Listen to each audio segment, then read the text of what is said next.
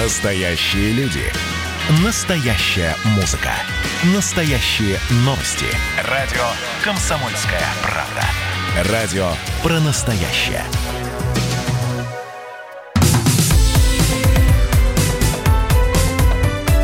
Как дела, Россия? Ватсап-страна!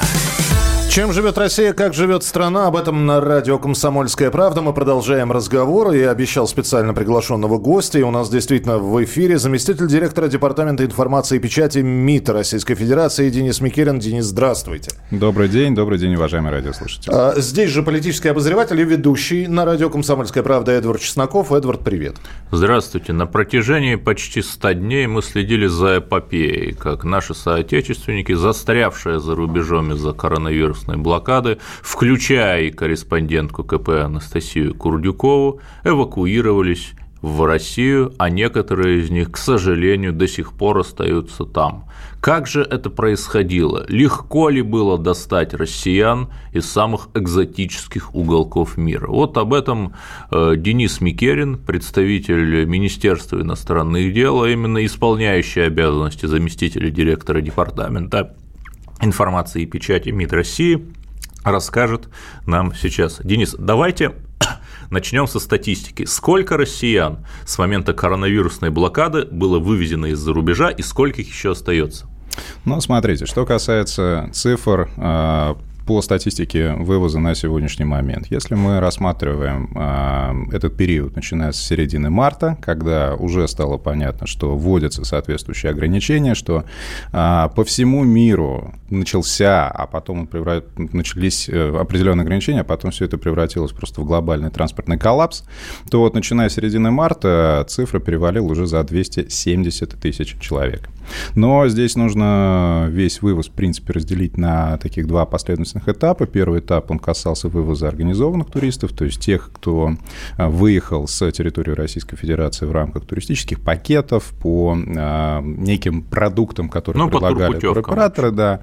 То есть этот период у нас завершился 31 марта. Вот такую вот мы для себя поставили отсечку. И после того, как мы всех э, организованных туристов вывезли, э, мы столкнулись с ситуацией, что в, за рубежом у нас осталось достаточно большое количество людей, которые находились э, там либо с целью индивидуального туризма, либо просто по каким-то своим частным целям. И для вывоза этих людей уже потребовалось разработать определенный алгоритм. Этот алгоритм был создан он был запущен 7 апреля этого года, и с тех пор мы э, осуществляем вывоз, оказываем содействие э, возвращению граждан в соответствии с этим алгоритмом. И вот уже начиная с 7 апреля мы можем говорить о том, что было вывезено вот по состоянию на текущий момент более 63 тысяч человек. Это очень приличная цифра, из них где-то порядка 55-56 тысяч. Это только а, бортами а, российских авиаперевозчиков. А вот какова география, откуда больше всего довелось вывести? А, мы столкнулись с ситуацией достаточно неравномерного распределения наших граждан по, по всему миру. Постольку, поскольку в первую очередь мы, опять же, обращались э, и обращали внимание на тех, кто оказался, ну, что называется, по неволе за рубежом, то в первую очередь это касалось тех э, людей, которые оказались в таких наиболее туристических, общепринятых странах, таких как э, Турция, Индонезия, Индия, там цифра зашкаливала за 10 тысяч человек. И, конечно, эти страны с учетом ситуации там, с учетом миграционных правил, которые, естественно, корректировались э, в условиях пандемии коронавируса, с учетом климатических условий, то есть э, огромная совокупность факторов, которая влияла на принятие решения, на определение приоритетности программы вывоза. То есть вот с учетом всех этих факторов, пытаясь, э, ну, что называется, лавировать между ними, между между той ситуации, которая складывалась в нашей стране, и необходимостью обеспечить э, и не допустить завоз новой волны коронавирусной инфекции, а вот тут мы можем говорить о том, что нам вот приходилось вот так вот распределять этот порядок, плюс мы еще попали, вот как раз э, перед нами были поставлены условия ограничения по количеству людей, да, которые мы можем ежедневно возить. Да, ну вот у нас коллега Курдюкова как да. раз застряла на Шри-Ланке, и у нее как раз истории из серии эвакуировали, эвакуировали, да не вы эвакуировали. Знаете, по Шри-Ланке такая достаточно ситуация неоднозначно складывается, с учетом того, что действительно эта история, она и мне известна, я вот как раз с коллегами из посольства связывался. Первый раз ваша коллега Анастасия обратилась в посольство тогда еще 25 марта, когда, ну, то есть в момент э, тогда, когда вот был огромный поток этих обращений. После этого э, состоялось три вывозных рейса. Один был в самом начале апреля, сейчас конкретную дату не вспомню. Второй рейс был 29 апреля. И, наконец, вот еще был рейс 18 июня. Я могу сказать, специально проверял данные по загрузке этих бортов. Туда летали борты авиакомпании России. Это Boeing 3 семерки, так называемые. Это семерки, это порядка 457 кресел. Это широкофюзеляжный самолет. Тут у него загрузка по факту была чуть больше 300 200 человек. То есть что мы имели на выходе? А, большое количество людей регистрировалось на эти рейсы через систему госуслуг, через гуманитарные списки посольства, и, в общем-то, по тем или иным причинам они просто не являлись на рейс. И у нас действительно очень много... Мы сами себе задавали вопросы, а почему так произошло? И, насколько я понял, исходя из того, что я прочитал из статьи э, Анастасии, у нее была одна ситуация, что ей якобы не хватило места, во втором случае она заболела, еще что-то. Здесь нужно очень четко понимать, что мы, э, вот то, что происходило, это не было эвакуацией.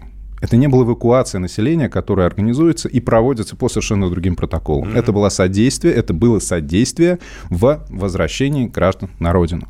И все возможности у наших граждан, то есть те, кто э, обращались в посольство, специально еще раз сегодня с коллегами переговорил, всем оказывалось максимальное содействие, вплоть до того, что их включали в так называемые реестры эвакуируемых пассажиров. Это те, которые оказываются действительно без средств к существованию. Это момент проверяется, там есть определенный э, алгоритм, и этим людям оказывали содействие в приобретении билетов на безвозмездной основе. Проще говоря, бесплатно эти люди улетали.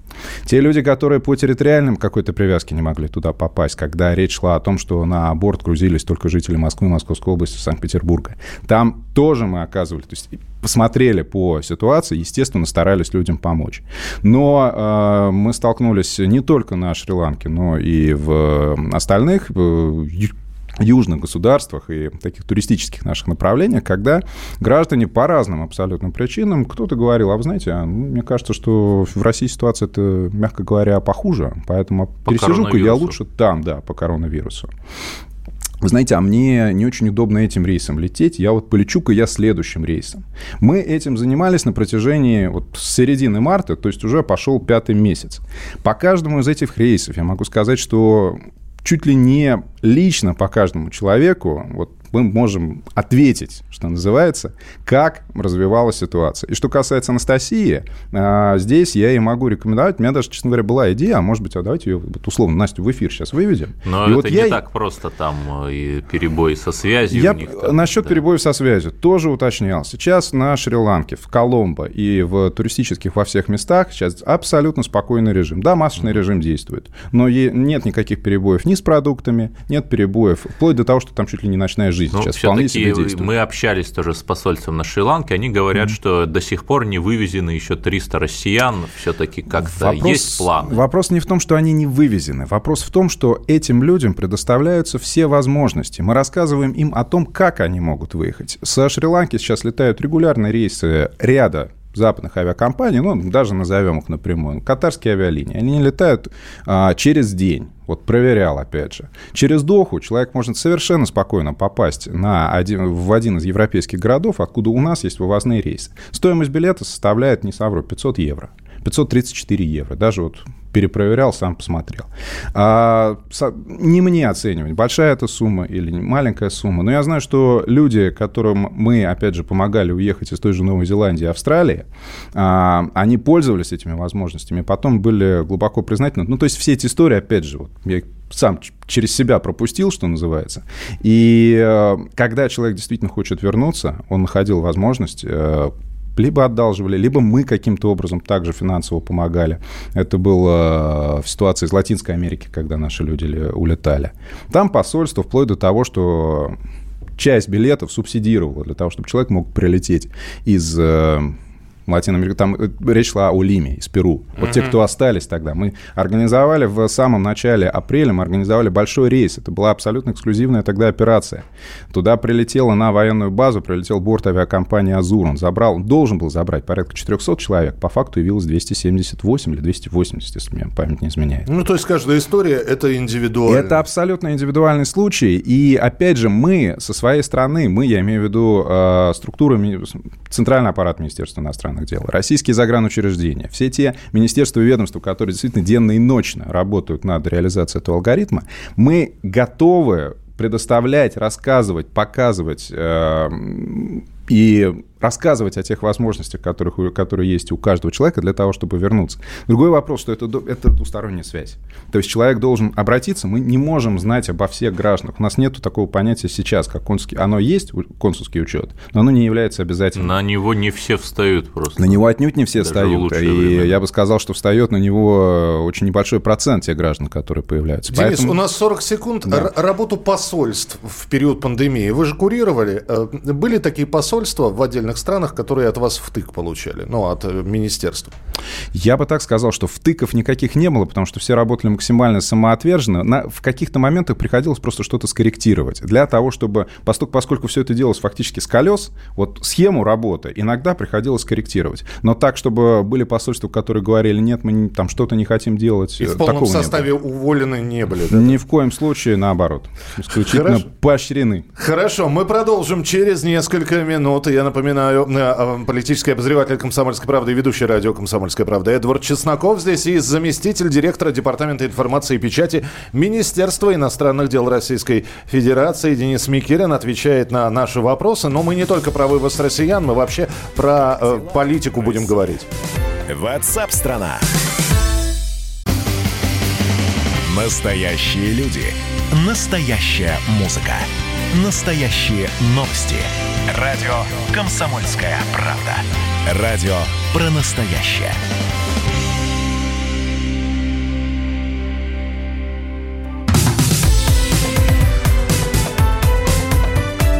Как дела, Россия?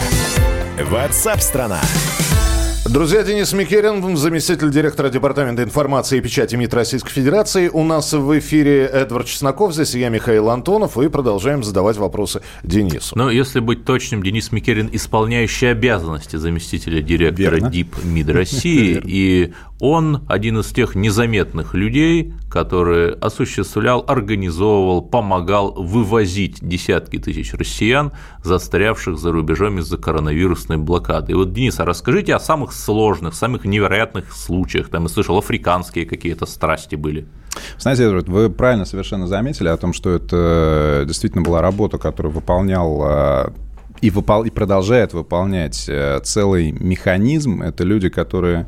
Э, я бы не назвал их незаметными, но это люди, которые действительно самоотверженно выполняют свою работу. Они э, взяли на себя повышенные обязательства, и эти обязательства они выполняют в первую очередь перед нашими гражданами, да и перед самими собой. И вот эти люди, с которыми мы... Даже с кем-то мы еще и лично не знакомы, но и очно не знакомы. Но это люди, с которыми мы находимся 24 часа на связи. Это коллеги из э, Минкомсвязи, это коллеги из Росавиации, это коллеги из а, Минтранса, пограничной службы ФСБ России, Роспотребнадзора. Вот это основные ведомства, с которыми мы очень плотно взаимодействуем в этом плане. Но каждого из них, вот будь моя воля, я бы прям поименно назвал, но это действительно а, такие... А, это профессионалы, в первую очередь. Это люди, которые делают свою работу, делают ее отлично. Денис, да, простите, вот, да. ухвачусь за слова, на секундочку, да. Эдвард. Ухвачусь за слова. Э, делали, я сейчас уже забыл формулировку вашу, mm-hmm. да, но э, вот вы этих людей похвалили. За что? Они перерабатывали, они брали на себя ответственность за прием решений, которые не прописаны никакими нормами и регламентами. Мне просто интересно. А вся ситуация с пандемией коронавируса и с этим транспортным коллапсом в результате результате которого огромное количество наших граждан оказалось без возможности вернуться домой, эта ситуация беспрецедентна. И, как я уже сказал, а, вот эти алгоритмы и э, схемы действий, они действительно рисовались колес. И в момент, когда нужно было принимать решения, нужно было, чтобы кто-то взял на себя ответственность за эти решения. И порой речь шла о том, что время, там, условно, 2 часа ночи по Москве, в той же Новой Зеландии это плюс 9, это 11 часов утра, и там уже совершенно другая жизнь, там уже нужно вот какие-то предпринять шаги. И это действительно были люди, которые были уполномочены, я сейчас говорю о вот таком рабочем нашем уровне, это люди, которые были уполномочены своими руководителями, то есть руководителями министерств, э, соответствующих федеральных ведомств, на принятие этих решений, и они не боялись брать на себя эту ответственность, за что э, я им исключительно признателен, потому что только вот эта синергия позволила нам а, этот механизм запустить. Хорошо, о каких-то конкретных случаях, да. вот можете, там вы по, в Африку, например, летали, вывозить? Что касается Африки, Африке, да, это вообще эксклюзивная а, операция. А, вывоз людей из таких удаленных районов, как Африка и Латинская Америка, это ну, в определенном смысле для нас был вывоз, э, вызовом как таковым. А, с Латинской Америкой чуть проще нам, э, наверное, удалось э, решить эту проблему, потому что мы использовали возможности, скажем, грузовых перевозок и направления авиабортов туда, и на обратном пути мы формировали целые логистические схемы по вывозу людей. И в общем, по факту получилось, что мы закрыли практически, даже не практически, мы закрыли всю Латинскую Америку за 5-6 рейсов. А, мы закрыли и ее южную часть, хотя там и в Аргентине были свои проблемы, и закрыли Центральную Америку вот в рамках последнего рейса. Но что касается африканской ситуации, там как раз была ситуация наиболее сложная а, большое количество стран, в которых по буквально 10, 15, 20 наших граждан. Организация борта с учетом вот всей логистики, с учетом того, что лететь элементарно до той же Танзании, откуда мы начали наше африканское кольцо. Лететь до нее, только до нее лететь 9 часов, то есть требования отдыха экипажа, безопасности полетов. Эти, об этих деталях можно действительно писать, э, ну, фактически книги, рассказы, как минимум, о том, как все это было. Но э, самое главное, нужно было найти финансовую опору. И эту финансовую опору нам э, любезно предоставил Российский союз промышленников и предпринимателей, за что мы, как министерство, потому что это было в рамках наших двусторонних договоренностей, мы им исключительно признательны. И э, с опорой на вот эту поддержку РСПП мы смогли э, продумать и э, реализовать этот э, действительно уникальный совершенно проект, который позволил нам вывести в итоге 205 граждан российских, вернее, не российских, 205 пассажиров, из них 197 это были российские вот граждане давайте об этом еще спросим. Ведь МИД же берет на борт не только россиян, но угу. и выходцев из стран СНГ. При этом официальная позиция некоторых из этих стран, там Эстонии, Грузии, Украины, что Россия это агрессор, угу. что Россия наш враг, то есть плюют нам их власти в лицо, а немножко не обидно ли, что вот мы граждан такие, мы добренькие вывозим? Ну, я слегка все-таки скорректирую. Эстония у нас в СНГ не входит. О, вот, и никогда и не входила. Но здесь ситуация немножко другая. Мы говорим о том, что мы вывозим людей. И когда оставал вопрос о том, чтобы э, посодействовать гражданам э, наших, в общем-то, братских республик, когда они к нам обращались, и когда мы э, получали от них эти обращения, единственное, чем мы руководствовались, это все-таки э, принципом наличия свободных мест мест. Вы предвосхитили сейчас вопрос. Это они обращались в российское консульство, да, в российское посольство. Да. А можно спросить, то есть э, в, потому что консульства Эстонии или Украины не было в Танзании, и э, мне просто Действительно, интересно. дипломатическая представленность э, наших коллег и из наших соседних, скажем так, с нами государств, она не такая широкая, как у нас.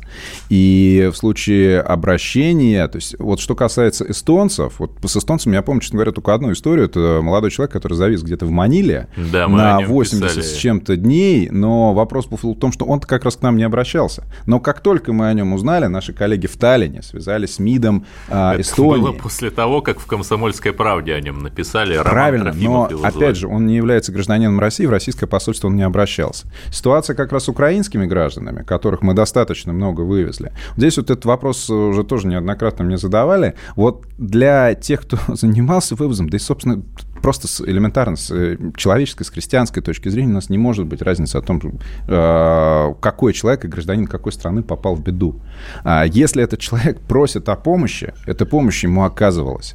Мы выработали специальную схему с э, коллегами из посольства Украины здесь, которые здесь продолжают работать и, в общем-то, мы с ними в этом плане очень эффективно взаимодействовали. То есть э, гражданин Украины, не имевший основания для пересечения границы э, по прилету в Россию, он э, из транзитной зоны забирался специально украинскими дипломатами и вывозился на контрольно-пропускной пункт Рейбортна, если мне память не изменяет. Отношения российского и украинского дипломатического корпуса, mm. они профессионально рабочие, напряженные, сухие, официальные.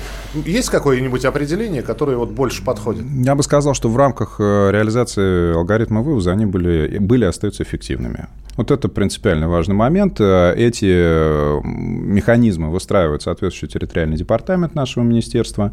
На рабочем уровне там налажен, я так понимаю, прекрасный контакт, который позволял даже в случае каких-то непредвиденных обстоятельств, условно прилетел гражданин, которого, ну, скажем так, не ждали, это поначалу такие действительно вопросы были, то есть посольство Украины здесь оно не было готово к тому, что человек прилетит. Но, тем не менее, реагировали очень быстро, и вот вопросы зависания украинских граждан в транзитных зонах, ну, они решались, ну, самое большее в течение суток, а то и, в общем-то, в течение нескольких часов э, садились на дипломатические машины и уезжали, вне зависимости от того количества. То же самое работало с белорусскими нашими партнерами, с ними вообще это вот уже просто по накатанной отрабатывалось. А, к нам прилетали граждане Казахстана, но здесь немножко другой механизм с учетом просто границы, где у нас находится с Казахстаном.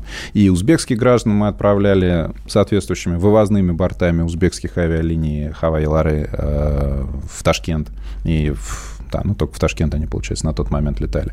То есть этот механизм был отработан, и он очень эффективно действовал. Более того, у нас были поручения э, наших э, заместителей представителей правительства, ни одного, скажем так, о том, чтобы уделять этому вопросу даже повышенное внимание и просто, опять же, руководствуясь соображениями гуманности, потому что если бы даже к нам бы обратился, скажем, гражданин не только государства СНГ, а какой-то другой гражданин и попросил бы нас э, перевести, при наличии свободных мест мы не отказывали никому. две, мину, две минуты. Это Все-таки, Денис Микерин, откройте, пожалуйста, тайну. Открылось несколько направлений, открывается mm-hmm. с 1 августа заграничных. Лондон, ну, понятно. Турция, тоже понятно, и Танзания. Вот mm-hmm. что же это за конспирология с Танзанией? А вы знаете, а нет никакой конспирологии. Сейчас я, побывав сам в этой стране, я могу сказать, что абсолютно замечательная страна, очень такая гостеприимная и приветливая. Она нам, кстати, как я писал, позволила вообще реализовать все это африканское кольцо. А как осуществлялся выбор, ведутся переговоры на уровне соответствующих министерств ответственных, ведутся с целым рядом государств. И по мере достижения договоренности начинается, запускается двустороннее вот это движение. Просто, скажем так, сейчас настала очередь Великобритании, Турции и Танзании. Я думаю, что со временем, там, в течение дней, недель мы выйдем на более широкий список. А, одна из новостей сегодняшнего дня. Евросоюз не откроет границы с Россией, как минимум до середины августа. Обновленный так называемый белый список будет обнародован Брюсселем в ближайшие дни. Очень короткий комментарий. Их право? Это абсолютно их право. Они руководствуются своими санитарно-эпидемиологическими нормами, мы руководствуемся своими санитарно-эпидемиологическими нормами и также оцениваем вот абсолютно равнозначно, э, из какой страны э, мы готовы принимать пассажиров, ну, что называется, так, с наименьшими э, какими-то ограничениями, из какой, из какой нет. Я думаю, что в итоге мы все-таки придем к взаимоприемлемым решениям. Денис Микерин, заместитель директора Департамента информации и печати МИД Российской Федерации. Э, Эдвард сейчас скажет исполняющие обязанности, а я и сам это скажу. Эдвард Чесноков, политический обозреватель, э, журналист и ведущий радио «Комсомольская правда», и я, Михаил Антонов. Продолжим буквально через несколько минут. Остался у нас еще целый ряд вопросов вопросов к Денису. Оставайтесь с нами. Как дела, Россия? Ватсап-страна! Настоящие люди. Настоящая музыка. Настоящие новости. Радио «Комсомольская правда». Радио про настоящее.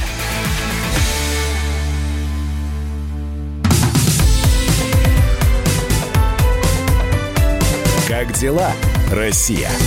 WhatsApp страна. Ну, еще одна часть нашего эфира и разговора с исполняющим обязанности заместителя директора Департамента информации и печати МИД Российской Федерации Денисом Микериным. Эдвард Чесноков здесь, политический обозреватель и ведущий, и я, Михаил Антонов. Эдвард. Проскользнула несколько недель назад новость, что МИД потребует от граждан, которые вернулись домой самостоятельно и не известили об этом власти, вернуть излишне перечисленную материальную помощь. Каковая, я напомню, составляет 2400 рублей в сутки. Вот, но не совсем понятно, а действительно ли кто-то вернул или не вернул, там в суд будете на них подавать. знаете, ситуация с материальной помощью в этом плане, она такая много многофакторная. К нам обращались многие российские граждане, которые также, верну, вернувшись, и им продолжала поступать эта материальная помощь, они, собственно, сами спрашивали, куда и каким образом э, ее можно вернуть. А, мы э, никого не обязывали, постольку, поскольку в последней редакции соответствующего постановления там как раз есть обязательства, которые человек сам на себя берет. А, в случае поступления каких-то излишних средств он обязуется эти деньги вернуть. А, все подобного рода ситуации, они будут решаться исключительно в юридической плоскости, но здесь нужно понимать, вот даже с обывательской точки зрения, а, представьте, вы получили заработную плату повышенную. Но здорово, если это премия, если это бонус, это он у вас прописан. А если это просто условная ошибка бухгалтерии? Ну, наверное, ваши взаимоотношения в рамках Трудового кодекса и с работодателем так или иначе приведут к тому, что вы эти деньги вернете. Или они будут у вас удержаны из вашей следующей зарплаты, если вы эти деньги не вернете. Вот здесь э, ситуация приблизительно такая, та же, поскольку, поскольку речь идет о социальных выплатах.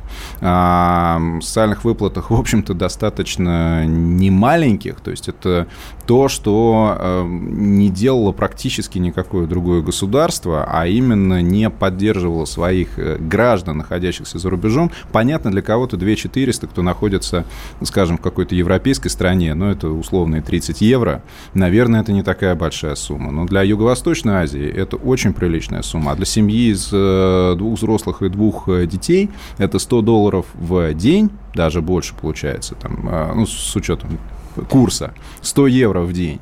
И дальше мы смотрим на то, а как это соотносится с э, теми выплатами, которые здесь вот у нас в России происходят, внутри страны.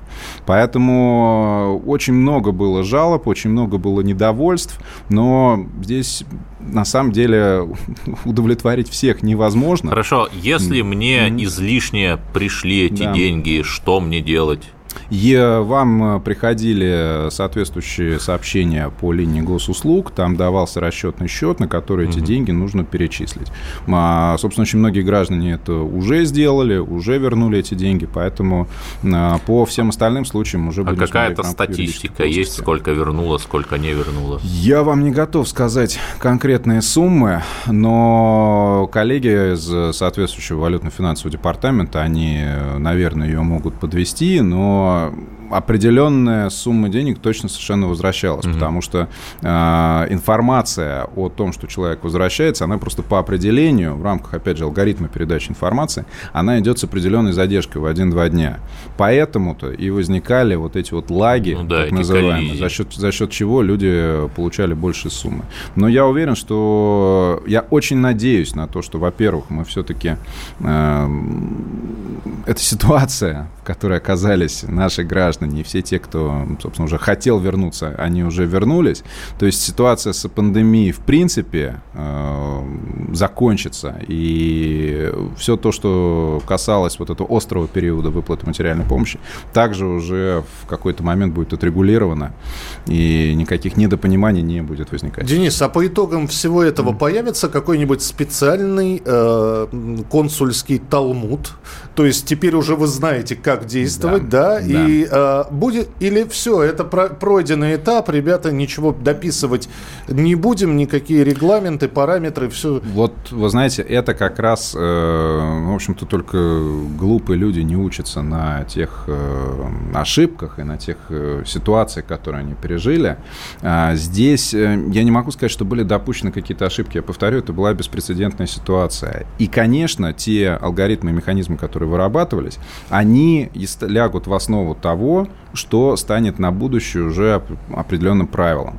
И, естественно, все необходимые выводы по итогам вот этой нашей работы, они будут сделаны, они будут сделаны, я думаю, вот лично мое мнение, например, в части касающейся обеспечения страхования наших граждан за рубежом. А, тот факт, что мы сталкивались с ситуацией, когда очень многие граждане оказывались э, в ситуации, требовавшей медицинского вмешательства, медицинской помощи, а ты спрашиваешь человека, ну, у вас же, наверное, есть страховка, человек говорит, нет, у меня нету страховки. Потому что я ехал на 10 дней. Потому что я ехал на 10 дней, я надеялся на то, что со мной ничего не произойдет. Но вот эта вот вера в, ну, скажем так, надежда на авось, это очень мягко выражаясь, она э, во многом людей подводила. Но это мы говорим о таких моментах, ну, скажем так, не самой высокой ответственности человека по отношению к самому себе и э, к своей семье. С, эти, с такими ситуациями мы тоже сталкивались. Но есть и ситуации, э, действительно требующие страхования людей от каких-то форс-мажорных обстоятельств. И вот это как раз повод подумать о том, как и каким образом это можно сделать. Если мы берем опыт западных стран, а, той же Германии, где мне, в общем-то, какое-то время довелось поработать, там все очень четко прописано, там в консульском уставе прописано о том, что любые а, затраты государства на оказание содействия соотечественнику, они подлежат впоследствии а, возмещению.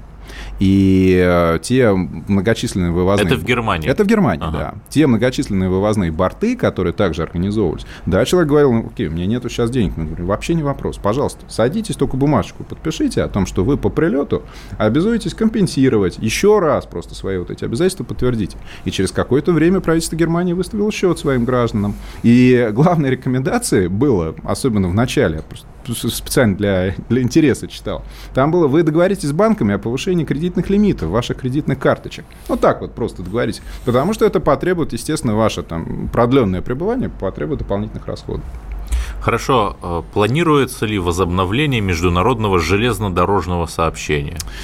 А, те ограничения, которые сейчас действуют, они были введены в соответствии с распоряжениями правительства. Вот мы, если мы говорим о воздушных пунктах пропуска, то это 635 распоряжение правительства о э, наземных и иных речных, смешанных, автомобильных и так далее. Это 763 распоряжение. И действительно сейчас работа идет э, с целью внесения изменений, э, корректировок или, может быть, даже отмены этих распоряжений. Но эта работа ведется правительством Российской Федерации, поэтому я думаю, что все-таки этот вопрос непосредственно следует следует адресовать mm-hmm. оперативному штабу и правительству. Он находится в компетенции ну вот не только У нас сейчас миллионы людей слушают и жаждут mm-hmm. услышать ответ на один вопрос. Британия, Турция и Танзания это mm-hmm. хорошо, но может все-таки некоторые другие страны как-то более оптимистично смотрят на открытие границ с Россией? Повторю, список стран, с которыми мы ведем соответствующие переговоры, он достаточно широк. И как только вот эти двусторонние mm-hmm. договоренности, которые устраивают, смысл договоренности в чем? Чтобы условия устраивали ну, одну и другую условия. сторону. Как только эти условия будут достигнуты, никаких оснований для того, чтобы тормозить э, возобновление авиасообщения, железнодорожного сообщения или иных видов э, транспортного сообщения у нас нету. Наоборот, мы собственно, мы, мы стремимся сделать так, чтобы э, удовлетворив чаяние группы или там, какой-то категории наших граждан, самое главное, мы не навредили. И э, в этом основном, mm-hmm. в этом задача оперативного штаба. Денис, с Египтом проблемы были? У нас же нет авиасообщения, а мы знаем, что некоторые туристы отдыхают в Египте. Нет, с Египтом, кстати, проблем особых э, не было. Э, летали рейсы и продолжают летать рейсы египетской авиакомпании Egypt Air, которые используются у нас в качестве вывозных. А, значит, у нас между Москвой и Каиром существовала регулярная авиасообщение сообщение, поэтому оно было восстановлено. То есть у нас в соответствии с указом президента у нас от э, ноября 2015 года, не помню, когда конкретно, но после известных событий у нас, были, у нас было запрещено чартерное авиасообщение. Uh-huh. А, здесь пока все сохраняется, но это, опять же, это вопрос э, соответствующих компетентных органов Росавиации, но в части, касающейся вывоза из Египта, нет, он у нас осуществлялся достаточно э, успешно, и, в общем-то, все те, кто хотели, именно находившиеся там с туристическими целями, были вывезены. Более того, оттуда было вывезено достаточно большое количество студентов, которые там находились, находились. А, в основном это жители наших э, южных регионов, э, регионов Северного Кавказа. Они оказались дома и вполне довольны, насколько я понимаю. У нас в гостях минуты, да. дипломат Денис Микерин. Э, вы уже упомянули о том, что работали в посольстве России в Германии. Все-таки Северный поток-2, главный российско-немецкий экономический проект, будет ли он достроен, кто ему мешает? Э, мешают э, столкновения интересов, причем, к сожалению, во многом это столкновение интересов внутриполитических э, наших трансатлантических партнеров. Мы, как Российская Федерация, мы полностью уверены в том, что этот проект не имеет никакого политического подтекста под собой. Это сугубо экономический проект, который а, пойдет на пользу и на благо жителям Европы и, в общем-то, все те получатели газа, которые потечет по этому трубопроводу. Мы со своей стороны делаем для этого все возможное. Надеемся, что наши партнеры также для этого сделают все возможное. Поэтому, вот, отвечая на этот вопрос, я бы сказал, что э, уверен, все будет хорошо. Денис, приходите к нам еще. Вопросов много осталось. У нас здесь выборы на носу, да, и здесь э, с МИДовскими представителями. Приглашайте, я с большим удовольствием. Конечно, будем говорить и про выборы в США, и про выборы в Беларуси, которые совсем э, близко до них осталось. Денис Микерин, э, исполняющий обязанности заместителя директора Департамента информации и печати Министерства иностранных дел Российской Федерации, политический обозреватель и ведущий радио «Комсомольская правда» Эдвард Чесноков и я, Михаил Антонов. Оставайтесь с нами. Программа WhatsApp страна в начале следующего часа продолжится. Россия. WhatsApp страна. Настоящие люди. Настоящая музыка. Настоящие новости. Радио «Комсомольская правда». Радио про настоящее.